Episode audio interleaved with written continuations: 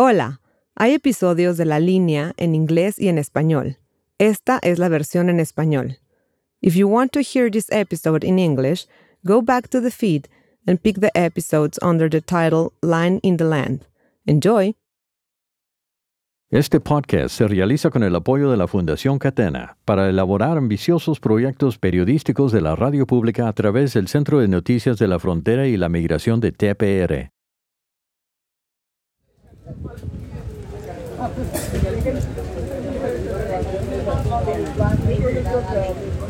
Es una nublada mañana de noviembre en el tranquilo pueblo costero de Necoclí, en la costa noroeste de Colombia. Niños, mujeres y hombres haitianos esperan para subir a alguna de las lanchas amarradas. We're here at the beach on the coast. There's a group of around 40 people in black and bright yellow life vests that say Perla 2. All the migrants appear to be from Haiti. Estoy en la playa. Hay un grupo de 40 personas con chalecos negro y amarillo que dicen Perla 2 y la mayoría de los migrantes parecen ser de Haití. Algunos hablan portugués y tienen pasaportes brasileños. A estas familias les tomó miles de kilómetros llegar tan lejos, en autobuses, taxis y ahora están tomando una lancha. La parte más difícil del viaje está por delante.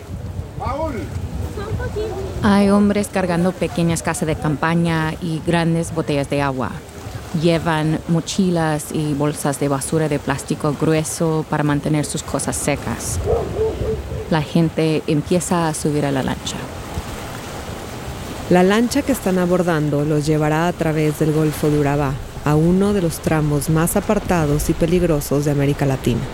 Ya han lidiado con pagar todo más caro, extorsión, discriminación, pero aún no han visto los cadáveres.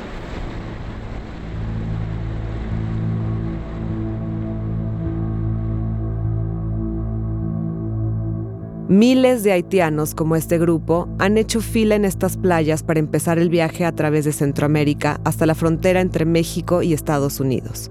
Pero para llegar ahí, tienen que venir aquí primero. Luego seguir hacia el norte, a través de una sección de impenetrable y peligrosa selva conocida como el Tapón del Darién. Solo en 2021, más de 100.000 haitianos y sus hijos recorrieron este hermoso y difícil camino. Muchos de los que sobrevivieron a este viaje mortal llegaron a Del Río, una ciudad fronteriza de Texas. Decenas no lograron salir con vida. El proyecto Migrantes Desaparecidos confirmó la muerte de al menos 51 personas en el tapón del Darién en 2021, aunque dicen que es casi seguro un subregistro. Es parte de una historia migratoria que abarca más de una década y atraviesa el continente. En Texas Public Radio y el Houston Chronicle pasamos meses siguiendo esta historia.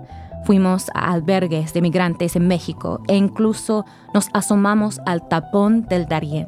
Hablamos con haitianos en todo el continente, en persona, por WhatsApp y videollamadas. Las personas que mejor pueden contar esta historia. Quienes pueden ayudarnos a entender por qué tantos migrantes emprendieron un viaje tan peligroso a lo que se enfrentaron en el camino. Y cómo las leyes migratorias en la región fueron juez y parte en su futuro. En algunos casos, devastador. Yo soy Estefanía Corpi, con Texas Public Radio. Y yo soy Elizabeth Troval, con el Houston Chronicle. Este es el tercer episodio de La Línea.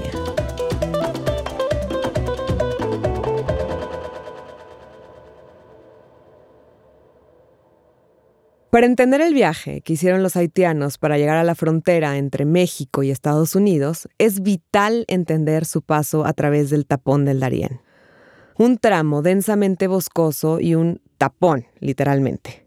Eso es de un video de la década de los 60 llamado Daring the Darien, un juego de palabras en inglés que se traduce algo así como retando al Darién. Y es sobre un equipo que intentó conducir Chevrolet Corvairs de Norteamérica a Sudamérica. North America and South America will someday be joined by the Pan American Highway. Someday. In the way right now stands the world's worst roadblock on the world's greatest highway. El bloqueo del que hablan es el tapón del Darién, una ruptura de más o menos unos 130 kilómetros en la carretera panamericana, que va desde Alaska hasta el sur del continente. Because ahead lies the impassable jungle between North and South America, one of the least explored jungles in the world today. The Darien, with thousands of square miles of tropical forest. La tripulación describe el terreno, habla del estrecho impenetrable, de las montañas y valles, los ríos.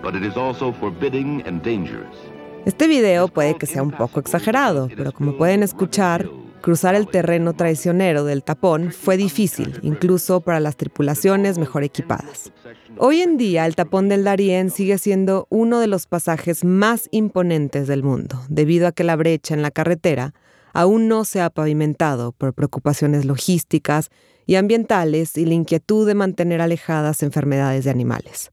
Pero decenas de miles de migrantes han hecho este imposible viaje a pie. Para llegar ahí, deben enfrentar numerosos peligros arriesgándose la vida.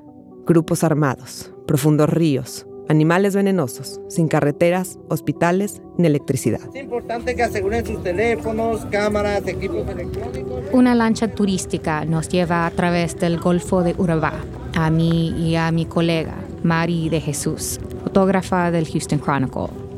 Llegamos al pequeño pueblo de Acandí, Colombia, donde continúa el viaje hacia el tapón del Darién. Buenos días. Aquí es donde conocemos a nuestro guía, Toribio. Él nos llevará al campamento de las Tecas. Es mediodía y hace calor. Nos engatusan para que paguemos un paseo en una carreta de madera, tirada por un caballo. Empezamos el viaje hacia las lodosas y verdes colinas. Pasamos migrantes a lo largo del camino una familia haitiana también en una carreta, muchos venezolanos caminando.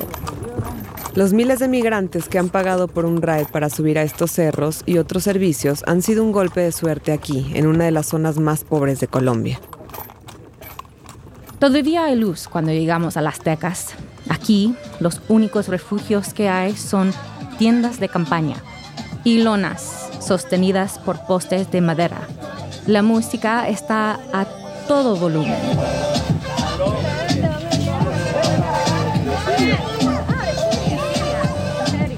Estamos en una zona plana y a salvo, antes de que el terreno se vuelva boscoso, virgen, rebelde, donde extraoficialmente comienza el tapón del Darién. En este campamento los locales venden comida, agua, alcohol e incluso wifi a los caminantes es increíblemente festivo. Cerca del bar improvisado, un par de hombres sirios pasan el rato. Nos sentamos aquí. Uno de ellos, Ashraf al-Contar, dice que dejó Siria después de que su abuela murió, cuando era niño. Se fue a vivir con su padre, quien trabajaba en Venezuela. Siria. Yo me fui de niño, chiquito, porque mi papá trabajaba aquí, mi mamá es libanesa y yo, yo vivía con mi abuela. Estuvo bien por un tiempo, pero la economía empeoró tanto que decidió irse. Nunca tuvo visa para residir ahí, tampoco. Eh, aquí en Venezuela, pero nunca logré sacar los papeles. Ah, o sea, ¿por qué quieres ir a los Estados Unidos? Pues por el sueño americano, como dicen. Y el único país que, que me va a prestar, por ejemplo, la libertad que uno necesita, ¿sabes? El famoso sueño americano.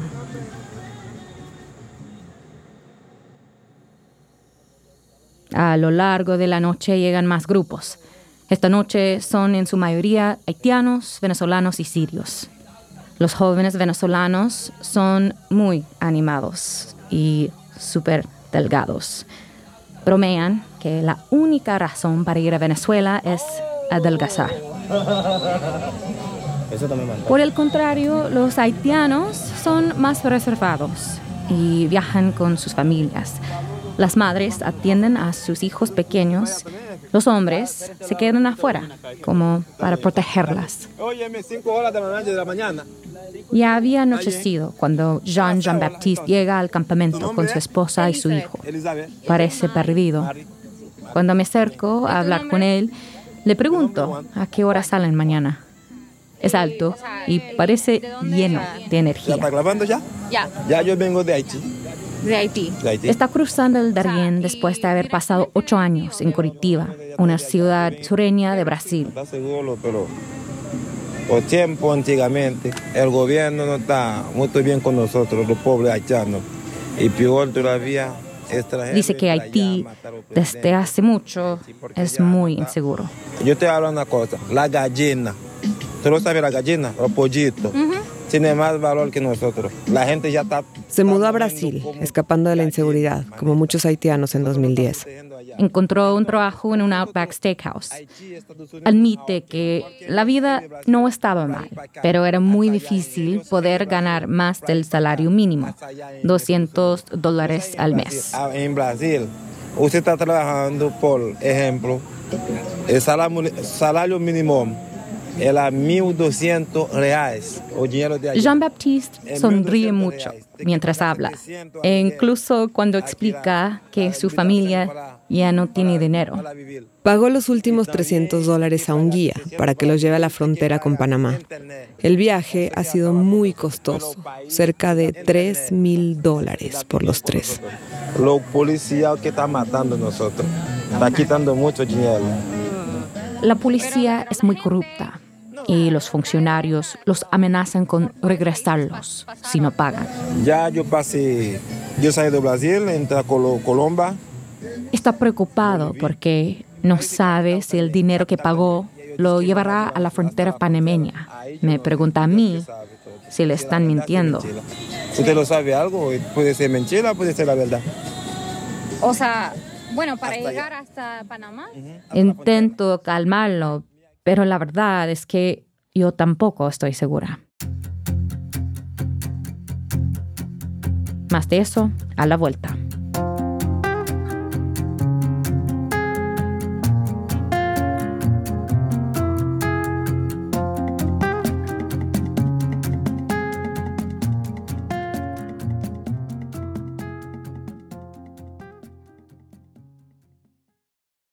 Este podcast se realiza con el apoyo de la Fundación Catena, que respalda el proyecto de activismo al favor de los solicitantes de asilo, el cual brinda apoyo comunitario y legal a más de 100.000 aspirantes en los Estados Unidos. Lea más en asylum.news. Ya estamos de vuelta. 83 mil haitianos y otros 18 mil hijos de haitianos nacidos en Brasil y Chile hicieron este viaje en 2021 según datos de la frontera entre Panamá y Colombia. Es casi el triple de migrantes que hizo el viaje durante toda la década anterior. Y no son solo haitianos, las autoridades fronterizas panameñas tienen una larga lista de nacionalidades de quienes han cruzado su frontera, camino a Estados Unidos. Algunos, llamados extrarregionales, vienen de países increíblemente lejanos. Lilia Córdoba fue alcaldesa de Acandí y supervisa asuntos migratorios a nivel local. Ha visto pasar a gente de muchos países. Aquí estamos hablando de más de 10 nacionalidades que pasan por acá. Haitianos en mayor volumen, pero pasan cubanos, chilenos que se han venido también ahí, eh, indios, Afganistán, Pakistán ya empezaron a pasar por aquí también, entre otras nacionalidades. Todos buscando una mejor vida. Pero en esa búsqueda, la muerte o lesiones graves están a la vuelta de la esquina en el Darién.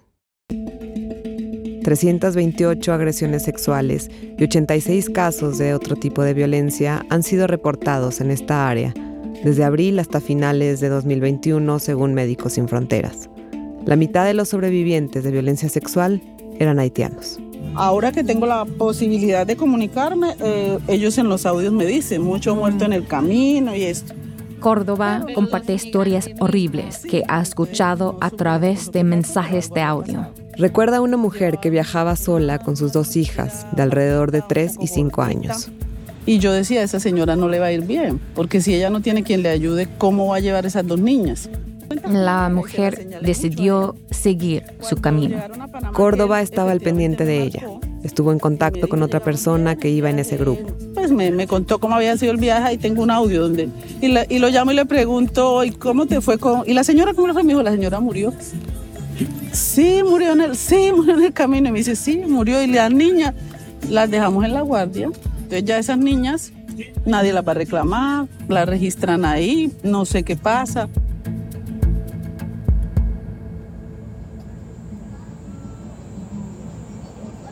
Pero este también es un lugar de pequeños milagros.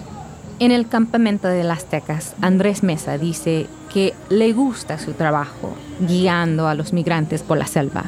Es una buena manera para algunos locales como él de ganar algo de dinero. Es una forma de, es bueno, les ayuda a uno y ellos nos ayudan a nosotros. Porque Se alegra mientras muestra una foto en su celular de una mujer en una tienda de campaña que acababa de dar a luz aquí, en Las Tecas, hace no mucho. Una mujer colombiana en el campamento ayudó. El guía nos enseña un video del nuevo padre, sonriendo. eso sí fue una locura, eso fue bonito. Ya, sí. Sí, eso sí fue una experiencia muy bonita. Por suerte, todo salió bien. El campamento en la noche es paradisiaco. El imponente brillo de las estrellas y cuando cesa la música, las ranas y otros insectos te arrullan. Todavía no amanece cuando empiezo a escuchar a algunas familias haitianas. El llanto de algunos pequeños, el desayuno, el tinteneo de sartenes sobre un fuego crepitante. Los migrantes se preparan para el agotador viaje. Mientras amanece, las colinas boscosas en la distancia comienzan a tomar forma. La hierba verde brillante está cubierto de rocío. El trinar de los pájaros es entusiasta. Y la gente empieza a empacar y desarmar sus carpas. Se escuchan charlas en creol y español. Hay una decena de personas tomadas de las manos, rezando. Empiezo a platicar con un joven venezolano. ¿Me puedes mostrar lo que traes contigo? Aquí está. Esto es todo lo que traigo. Ya hemos botado por el camino no sé cuántas maletas. Solo llevo un suéter. Llevo camisa, mis papeles acá, mis documentos. Todos mis documentos. Mi cédula, todas esas cosas. Como muchos migrantes, lleva solo lo necesario. Cuando de pronto, uno de los guías le grita al campamento. Llegó la hora de partir. Me despido del joven. Bueno, Dios los bendiga. Nos vemos en Houston. Nos vemos en Houston. Eso, eso. Ya salió el sol. Empezamos a caminar las colinas por caminos lodosos a lo largo de los ríos. Junto con los migrantes hay mochileros locales que los ayudan a cargar, por una tarifa, claro. Al poco tiempo nos topamos con nuestro primer río, uno de muchos por venir. Después de unos 20 minutos, más o menos, estoy sin aliento. Me tomo un respiro con un grupo en la cima de una colina y veo a Jean-Jean Baptiste con una linterna y una camiseta azul de Outback Steakhouse. ¿Cómo estás? Oye, bien, bien, amiga. Oye, está cool y está cogiendo lucha también con nosotros. Sí, por un rato sí. ¿Cómo ha sido hasta ahora? Está sudando ya, está sudando también. Sí. Bueno, ¿Están mojados los pies? claro que sí, porque no tengo otra manera. Jean Baptiste está convencido de que lo lograrán. La cosa está dura, pero obligatoriamente nosotros tenemos que seguimos. Pero no está fácil. no está fácil. Probablemente solamente comenzando, todo el mundo ya está sudando. Ahí dejé a Jean Baptiste. Mari y yo tuvimos que regresar. Elizabeth y Mari no vieron lo peor a lo que se enfrentan los migrantes, como Dashka y Janson Eugene, a quienes conocimos en episodios anteriores. Claramente, sus recuerdos del viaje son traumáticos.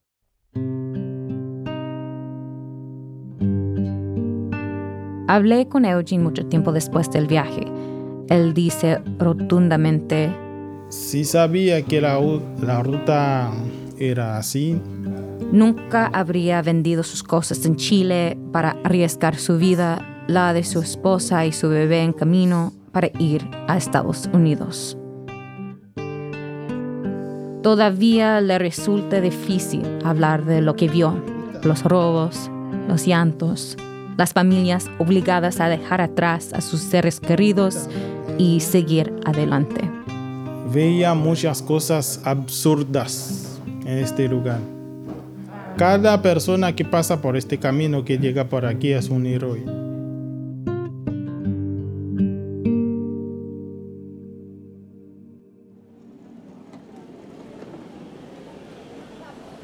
Regresé a Acuña, México, en noviembre, al campamento que instalaron en el Salón Fandango para haitianos que no quisieron cruzar a Estados Unidos por miedo a ser deportados. Vi a unos niños jugando y después de platicar un rato me atreví a preguntarles qué había sido ese cruce para ellos. Y lo peor es que vi una persona muerta abajo del agua. Algunos ríos estaban fuertes. Podría llevar el agua si no hubiese cuerda. ¿Y tú? ¿Ah? ¿Y tú? Bueno, a mí casi me lleva el agua. ¿Ah, sí? Sí, mi mamá me agarró acá y mi papá le agarró a mi mamá acá para que no se caiga. No nos. Estas son Danisa, de 8 años, y Daniela, de 11. Platican conmigo mientras espero a Dashka.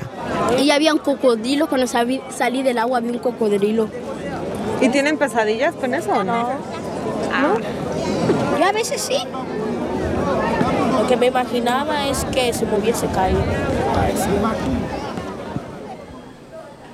Cuando las niñas terminan de contarme sus experiencias en el Darién y los países en los que vivieron, me reúno por fin con Dashka.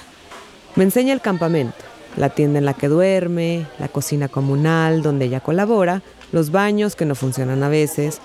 Tenemos un par de meses conversando, pero habíamos omitido su paso por el tapón del Darién.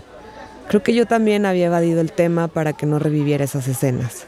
Su espíritu es siempre ver el vaso medio lleno. Por lo que entiendo, en cada cosa que está negro va a aparecer la luz. Dice que el viaje no estuvo tan mal, que le gustó haber recorrido tantos países, pero sin duda dejó una huella. A pesar de la cantidad de migrantes que han recorrido ese camino en los últimos dos años, a lo que se enfrentan sigue siendo una sorpresa para la mayoría. Dashka, por ejemplo, tiró parte de la comida que traía porque pensó que ya habían llegado. Se apiadaron de ellos. Tengo que cocinar una sopa para tres personas. Para todo el día tiene que caminar con esa sopa en la mañana sin comer nada. Nada, nada, nada, nada. Sin comer nada. Y el agua.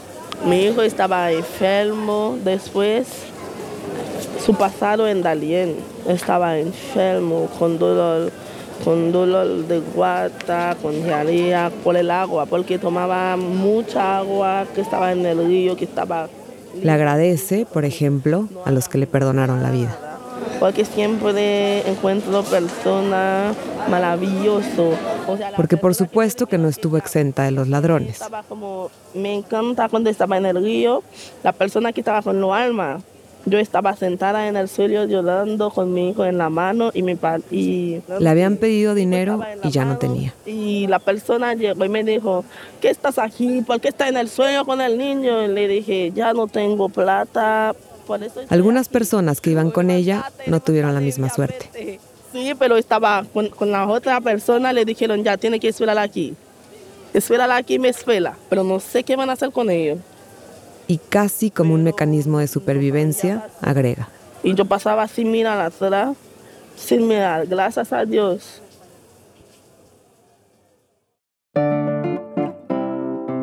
Esta idea de tener que seguir adelante y no mirar atrás habla de la odisea por la que pasaron tantos haitianos. Es parte de sobrevivir. Pero para que entendamos mejor lo que está pasando, tenemos que mirar todavía más atrás, a la historia entre Haití y Estados Unidos. En mi país, esta enfermedad es todavía un tabú. Esto en el próximo episodio de La Línea.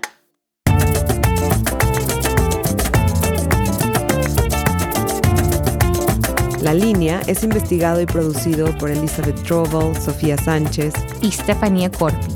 Nuestra editora es Yvette Benavides y Elisa Barba para la versión en inglés. Sensibilidad cultural por Miriam Chaucy. Diseño de sonido y musicalización por Jacob Rosati. Mezcla de audio por Bennett Smith. Un agradecimiento a Dan Katz, Lily Thomas y Maria Reeve. La línea es una producción de Texas Public Radio en colaboración con el Houston Chronicle.